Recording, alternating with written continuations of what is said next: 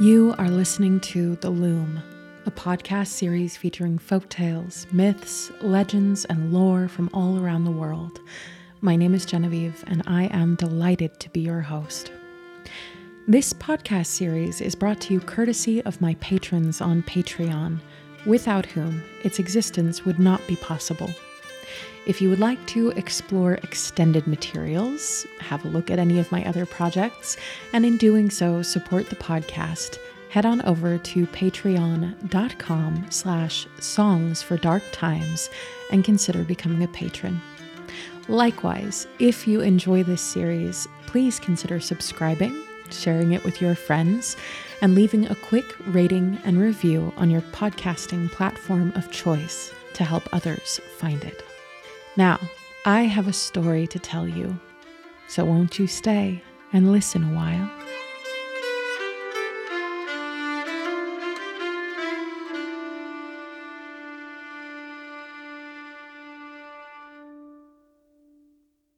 It was told to me thus, and I believe it is true, and so, just so, will I tell it to you.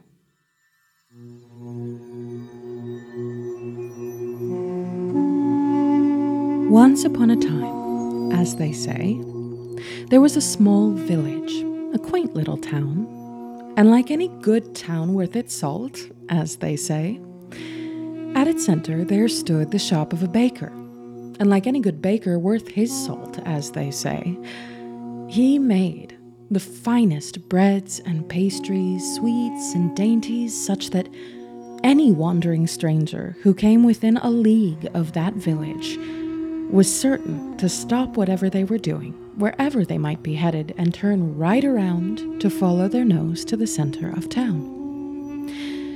Now, it should also be noted that our gentleman baker had two of the loveliest daughters in town. Twins they were, born two minutes apart and but two minutes before their poor mother departed. This left our baker quite broken hearted, but perhaps that is why he became so open handed. Now, twins, they may have been in her belly, and twins they certainly were in name, but no two spirits or earthly bodies were ever so vastly different as they. Where one was beguiling in face and in figure, the other was beloved for the kindness in her heart. Now, winter had come quite early one year and stayed over long like a much expected but unwelcomed guest. And so the sun rolled round to the first days of March when the flowers should have been peeking through the ground and the animals awaking from their dark winter sleeps. But the month of March is a wayward thing, and as the days dragged on long and cold, the weary townsfolk saw not a single sign of spring.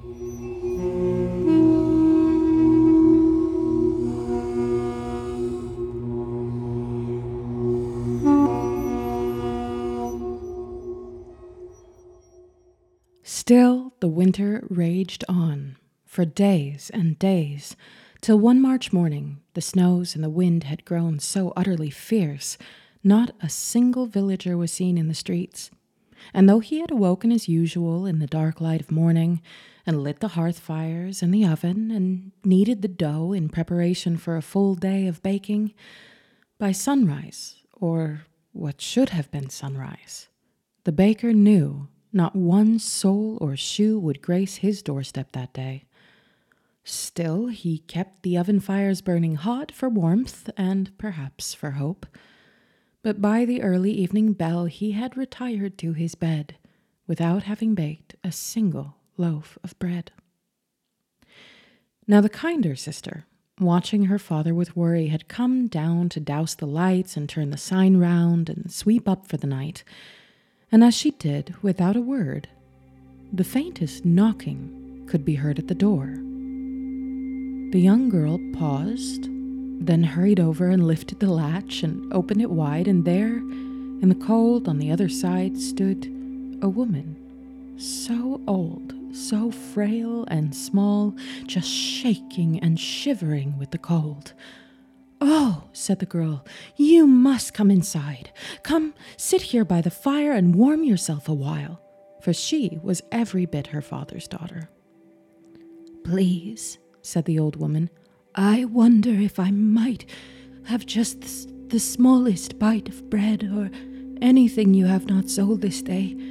I am ashamed, you see, though, for I I cannot pay. Oh, said the girl, we have no bread. Uh, we have not baked today, she said. Still, if you have the patience to wait here a while, and come and warm yourself by the fire, it will not take long to bake you something up fine. My father and sister are both retired, but I too can bake. So, the young girl led the old woman inside, and with that she disappeared to find some of the dough which had risen unused all that day. And then she pulled off a bit to make a fine small loaf, though not too small, just big enough for traveling, she hoped.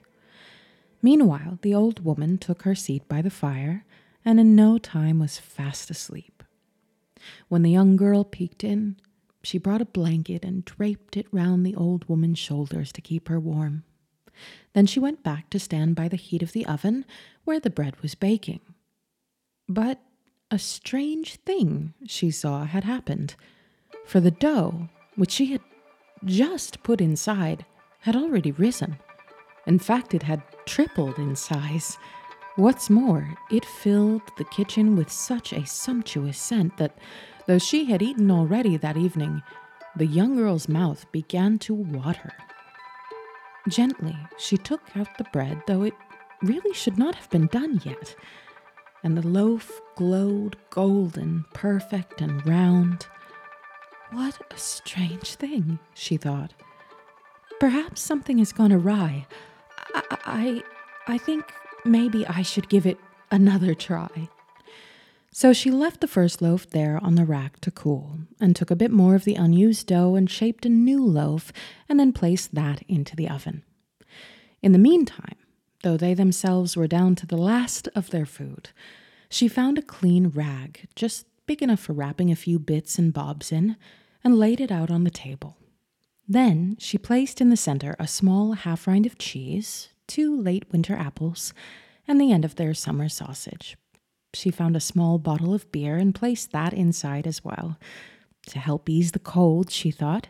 Then she tied everything up all neatly in a knot and peeked in at the hearth where the old woman lay fast asleep, gently snoring. It was then the girl noticed the smell. And oh, what a heavenly smell! If the first loaf had made her mouth water, the smell of this one made her body quake with hunger. What's more, it had only been a few short minutes since she had put this new loaf into the oven. But when she looked inside, what she saw made her gasp. For where one small loaf had been neatly placed, now there were two, as perfect and golden and round as the sun, and what's more than all that, they were so very large, they were beginning to crowd the oven. The girl took them out in a rush, not even minding the heat on her hands. She placed them on the rack and looked down at the bread. Then she looked at the room and then at the little cloth she had filled with food, confusion on her face. I, I must have been muddled or half asleep, she said to herself, and made two loaves when I should have made one instead. She looked back at the oven, shaking her head. Worried once again there might be something wrong with these two strange loaves which had baked so very fast, she set about one last time to make a loaf for the old woman. However, this time, at the very last minute as she was shaping the dough, she thought to put in just a bit of spice and the last of their currants and then on top, she added a light dusting of sugar to give the old woman a touch of sweetness. And, she thought, if the other loaves are fine, then I can give her two, one of each kind. So she finished and quickly placed it into the oven, and then peeking in at the old woman who was still sleeping soundly, she sat herself down in a chair by the fire to wait for a while. Some time later, she opened her eyes and saw with surprise the old woman was awake and staring at her. The girl jumped up. Oh no, she cried. Oh no, the bread! For she had not meant to fall asleep. But when she stepped into the kitchen, the smell that greeted her made her think she would lose her mind with hunger. And when she looked into the oven, far from ruined, she found not one, not two, but three perfect loaves. So large, they were filling the oven near to bursting. What's more than all that, each loaf was different one from the other.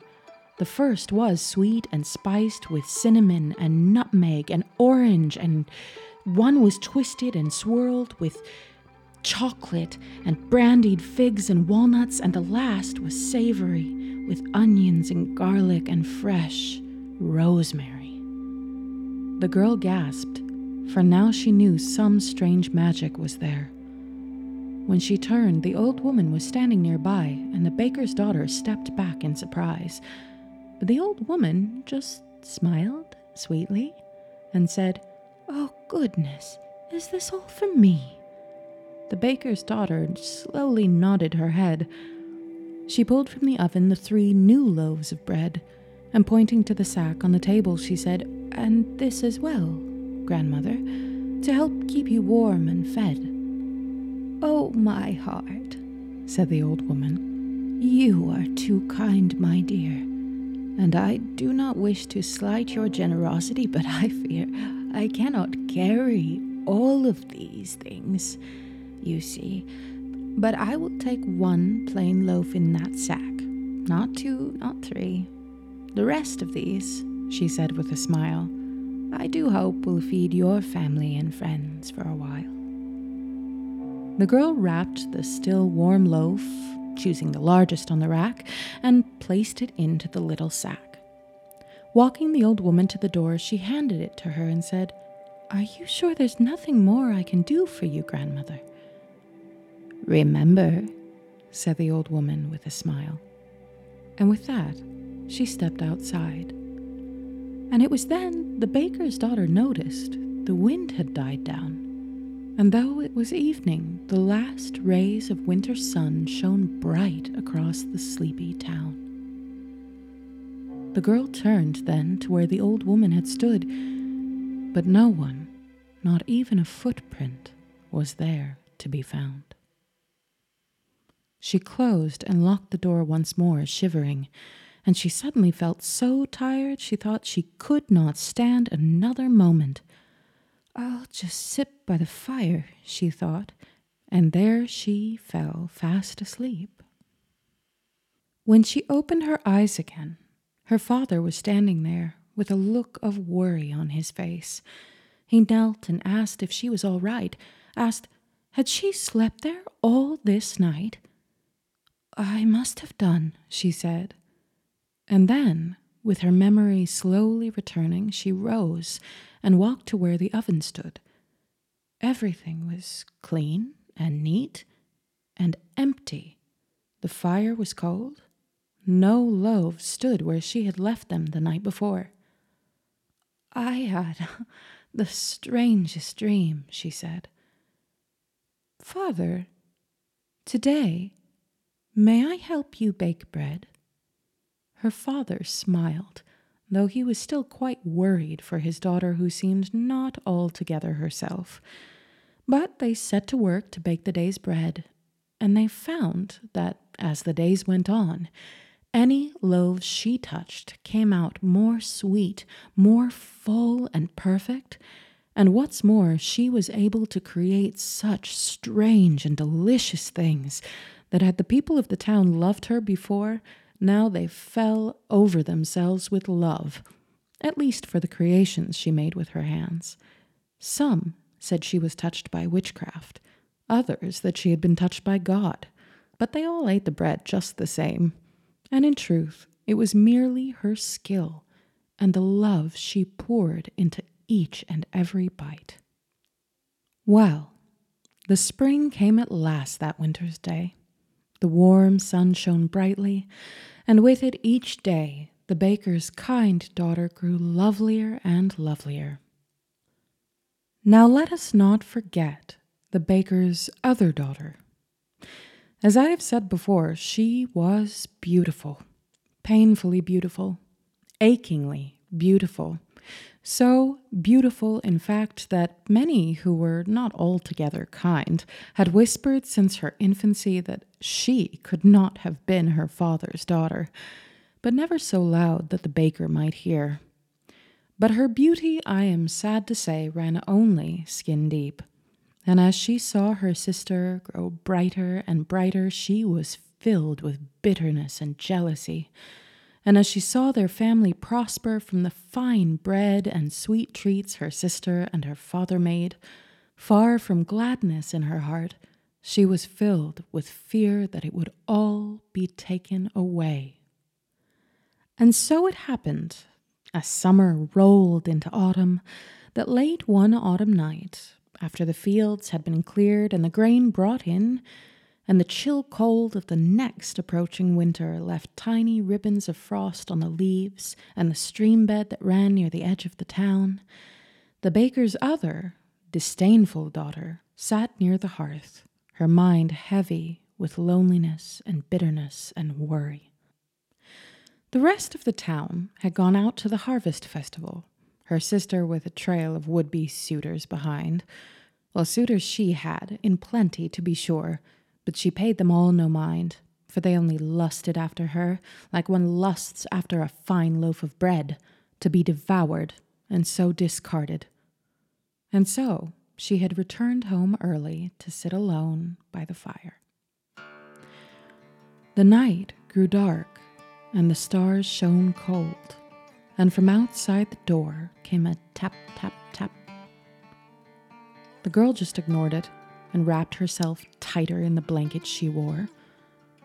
But a moment later, the knot grew stronger. She walked straight over to the door and wrenched it open wide to chastise whomever dared to knock on the other side, but there she saw a thin old woman, frail and small. Hello, my dear. I have traveled all day, and I am fairly starving. Earlier in the year, I was given a bit of charity here. Might you have anything now to spare for me? Who are you to ask such a thing? The rest of the town have gone down to the field to celebrate the harvest in the end of the year. Go bother them if you want charity. We have nothing for you here. She began to close the heavy wooden door, but just before the latch had shut, the old woman shot out her hands, pleading. Please, please, she said. I must journey all this night. I have no wish for festivals and firelight. Whatever you can spare, a morsel or a crumb. Surely your family has prospered this year. And who do you think you are to speak to me as though you know anything of my family. But the girl's heart was not completely cold, just heavy with loneliness and fear, and seeing the old woman's clothes were little more than rags at last, she said, Oh, very well. My sister and my father are not here, and I am no baker. You will not get much from me, but stand here and wait, and I will try to find you some bread. But the cupboards and trays were all but bare, for the day's offerings had been taken down to the fields to share with the town and the festivities. But the baker's daughter found a small bit of dough that had been saved for the morning. She pulled off a piece, no bigger than her fist, and then divided that in half again. This will do for her, she thought, and placed it in the oven, which she found to her surprise was still burning quite hot. But no sooner had she turned away than a rich, warm smell began to fill the room, and she saw a round loaf was sitting there in the oven, growing steadily in size. Puzzled, she pulled it from the oven and laid it on the rack. How strange, she thought. My sister or my father must have forgotten this inside. How stupid of them to waste good food. But when she looked back in the oven, no small ball of dough did she see. Pity, she thought, it must have fallen in and been burned away. Though, if I'm honest, she didn't believe it herself. Well, this is too fine for her.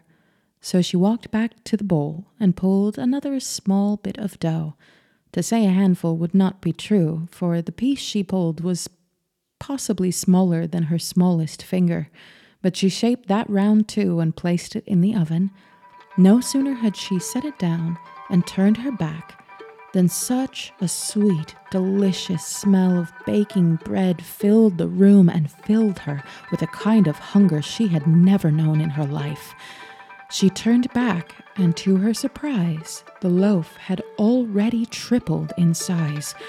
And though she knew something strange was happening, she found she could not help herself but to grab the loaf from the oven and though her hands burned and her tongue blistered with the heat, she ripped and tore at the loaf, and in a moment discovered she had devoured the entire thing. When she realized what she had done with surprise, she felt ashamed, but more than that, she was frightened. Quickly she strode from the kitchen, thinking the old woman had played some strange trick upon her. But the old woman had not moved a finger and still stood there by the door, waiting exactly where the baker's daughter had left her, for the girl had not so much as offered the old woman a chair. The baker's frightened daughter stared at the old woman. We have nothing, she said at last. How strange, said the old woman. I could have sworn I smelled baking bread. The loaf I made fell into the fire, and it will take ages to make a new one. What a pity, said the old woman. But it's no bother. I can wait as long as it takes you, my dear. The baker's daughter was about to say something rather nasty in return, but the old woman cut her off. It's the least I can do to wait when you are going to all this trouble to offer me such kindness. Now, the baker's daughter was no fool, and she knew when she was being slighted. She returned to the kitchen, but instead of dough, she looked into the pail of rubbish and unused scraps from the week. There she saw a half eaten crust of some week old stale bread. Yes, this will do for her, she said. But when she brought it to the door, the old woman said, Oh dear, that bread is far too hard for my old teeth, you see. Would it be too much to ask for you to at least warm it up for me? Fine, I will soften it for you, she spat. But you remember all the kindness I show you here. She turned back to the kitchen with the crust of bread in hand.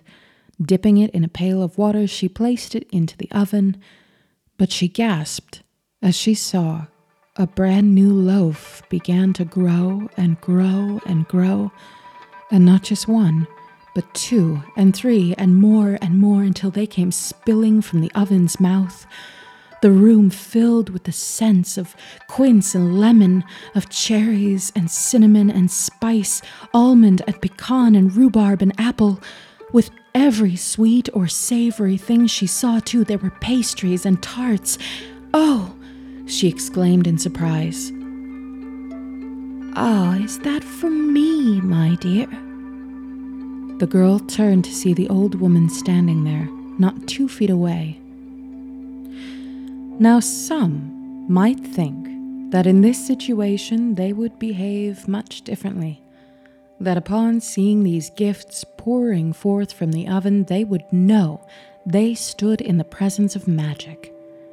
But you see, the mind plays tricks and so often tries to logic away that which it cannot understand, and a heart that already lies too heavy has trouble seeing clearly when magic is at hand. And so, the baker's unkind but beautiful daughter, in shock or in fear, not wanting herself to believe, fairly screamed at the old woman. Who are you to ask of me any more than what I would give you with charity? Or at least that is what she tried to say. But she found her throat felt strange, her mouth twisted, and her back began to ache, and her body to change. And all that escaped from her lips, I'm afraid, was the very first and only sound that she made. Who? Who? Who? Yes, who, my dear? Three times, child, you have demanded of me just who I am. Well, now you will see. And with that, the old woman's rags fell away, and with a wave of her mighty hand, the door blew open wide, and the windows shook and rattled as the harsh winds of winter came pouring inside. The baker's daughter shrieked and found she was no longer standing on the ground, but her arms had become two great wings covered in feathers and stranger things. Who, who are you? The girl tried to say. As you have shown me such kindness, I shall also bestow it unto you.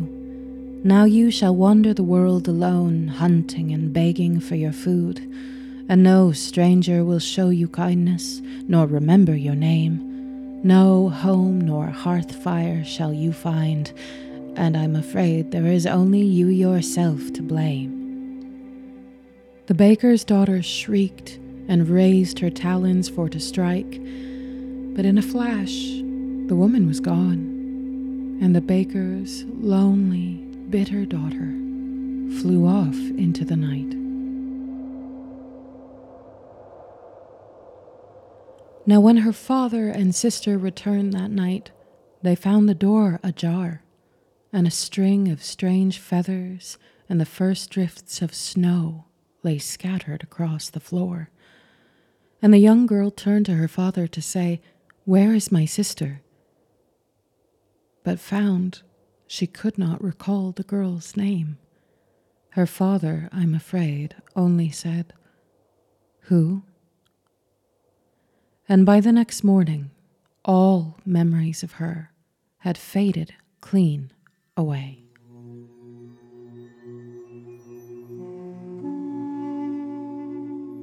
Now, some say, after seven long years of paying such a heavy price, the baker's frightened and hungry daughter changed back into a maid. But so unused to human company and kindness, she simply slipped away. Others say that she was cursed forever, and even unto this day, when you walk at night through the woods alone, you can hear an owl cry, and that owl is a baker's daughter searching for an old woman to take her curse away. But a small handful of good people believe, and I perhaps strongest of all, that the following spring a bush of rosemary sprang up right outside the baker's door, and the baker's daughter, now his only daughter, was reminded of her sister once more. And with the word, remember, ringing in her ears, she baked a special loaf that day, and every day hence for years and years, and she would leave that loaf on the back door step. And perhaps it was taken by thieves or by neighbors, or perhaps the dogs of the town came to feast, but what I can tell you for certain is this. By the very next morning, every morning, the loaf was always gone, and every night, a lone snow white owl kept watch as the kind hearted baker's daughter and her father fell safely fast asleep.